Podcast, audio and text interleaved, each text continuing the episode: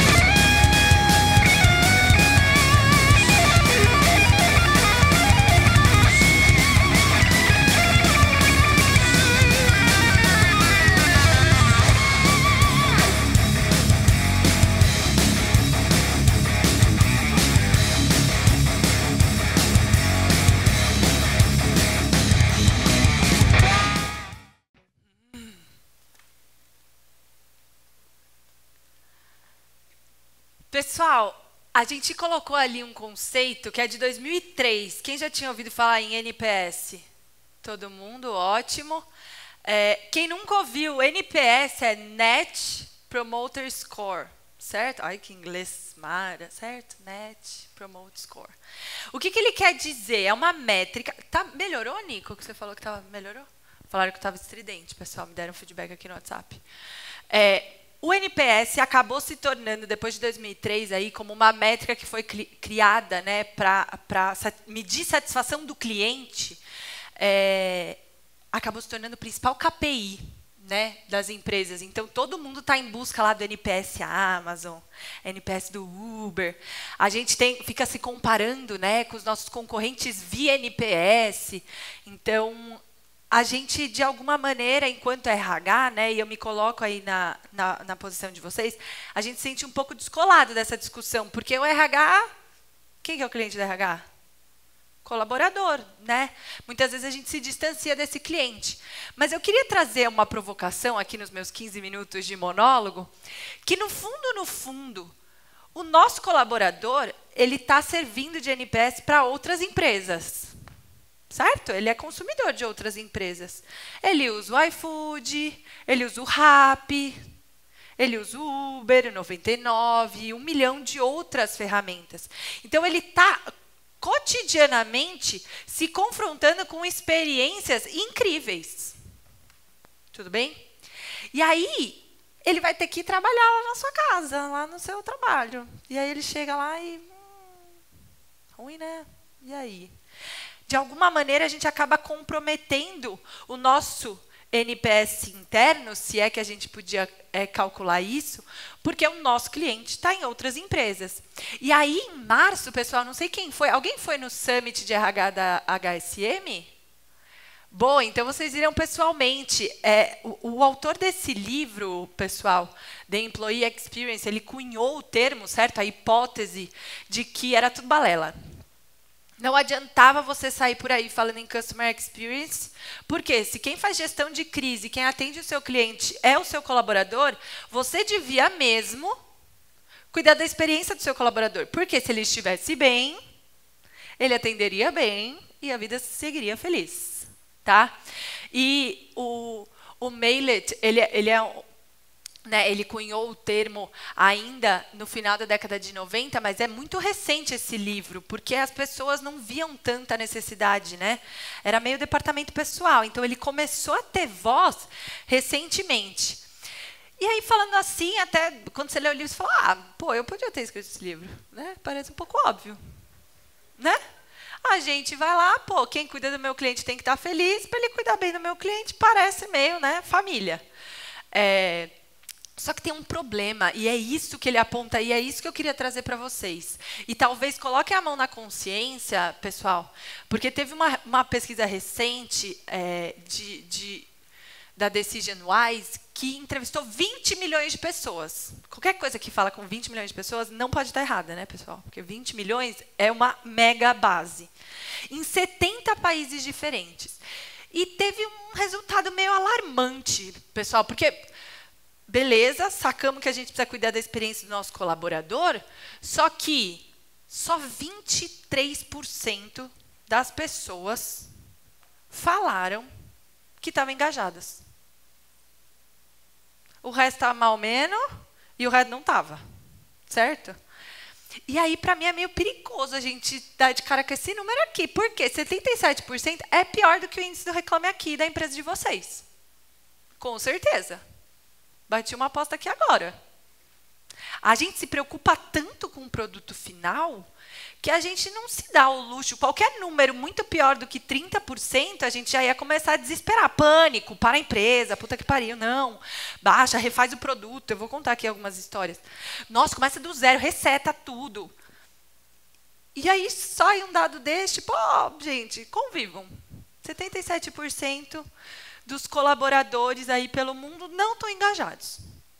E está todo mundo tocando a vida aí, de boa. Tá? Então, não é tão simples. A, a, conclusão pode ser simples, mas o desafio é tão, tão grande ou maior do que ter um bom NPS. Tudo bem?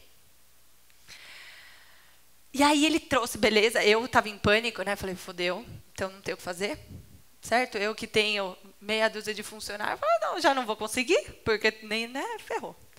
E aí ele trouxe algumas perspectivas que eu queria compartilhar com vocês também, é, como hipóteses, caminhos para a gente observar e começar a tentar entender o que a gente deveria fazer. Tá? Não tem resposta aqui não, é só um, uma hipótese.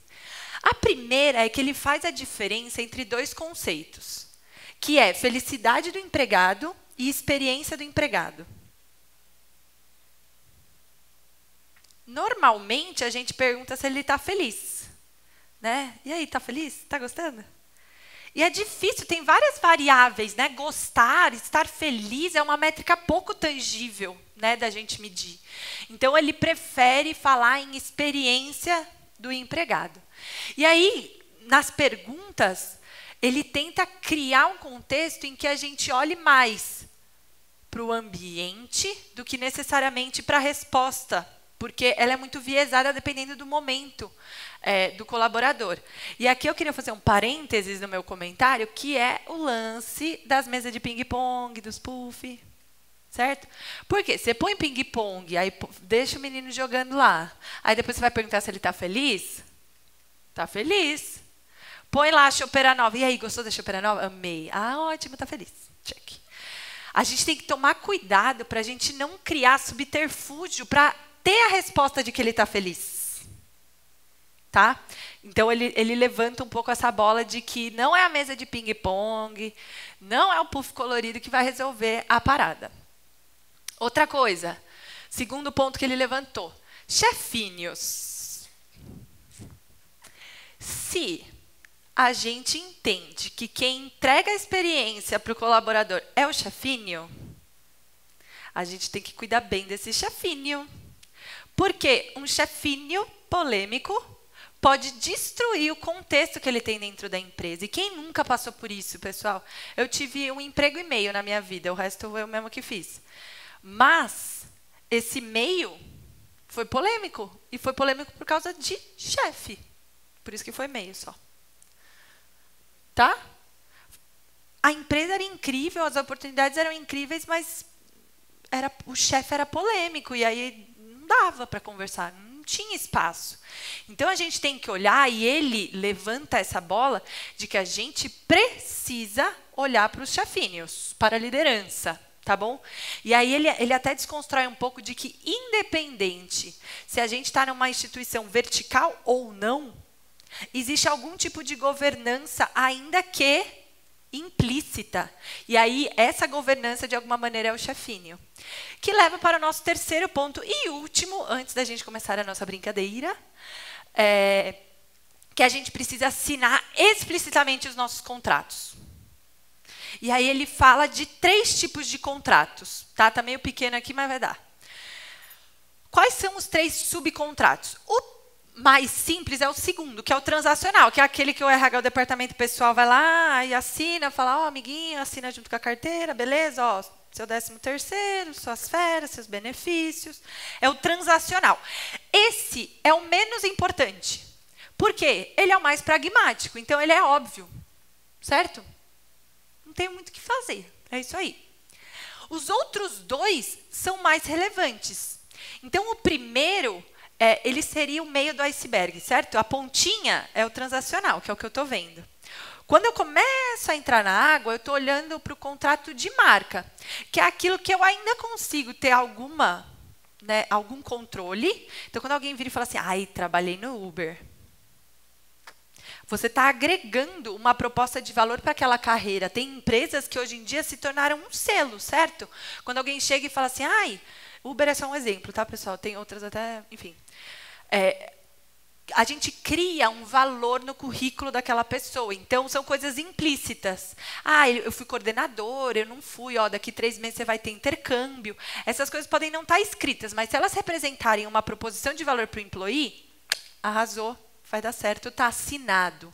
Tá bom? E aí, aqui a dificuldade da gente olhar para o contrato de marca é que eu não posso criar expectativa e frustrar, porque senão é pior. Tá? No contrato de marca, como não está tudo escrito, ele está criando essa expectativa. Então, tem que ser bem transparente. E aí, o último contrato, que é o que está tá, tá ruim, tá ruim, que é a base do iceberg, que é o que o navio bate e morre, certo? E afunda, é esse contrato psicológico que é o que não está escrito, não está falado e que você, enquanto recrutador, enquanto RH da empresa, às vezes nem reconhece. Tudo bem? Vou dar um exemplo. Ah, e aqui todo mundo se dedica muito, muito dedicado. Ótimo. E aí a pessoa começa a trabalhar e ela percebe que existe uma pressão social dela ficar até tarde, como se isso fosse alguma métrica de produtividade. E aí ela começa a destruir o psicológico dela, porque ela tem que ficar até tarde, independente se ela está produzindo ou não. Isso é um típico contrato psicológico que não está assinado, mas que pode destruir a experiência do seu employee. Tudo bem? Do seu colaborador. Esse talvez seja o exemplo mais recorrente. Tá? Nos, nos tempos atuais. Tudo bem? Até aqui tudo bem? Então, as minhas provocações eram.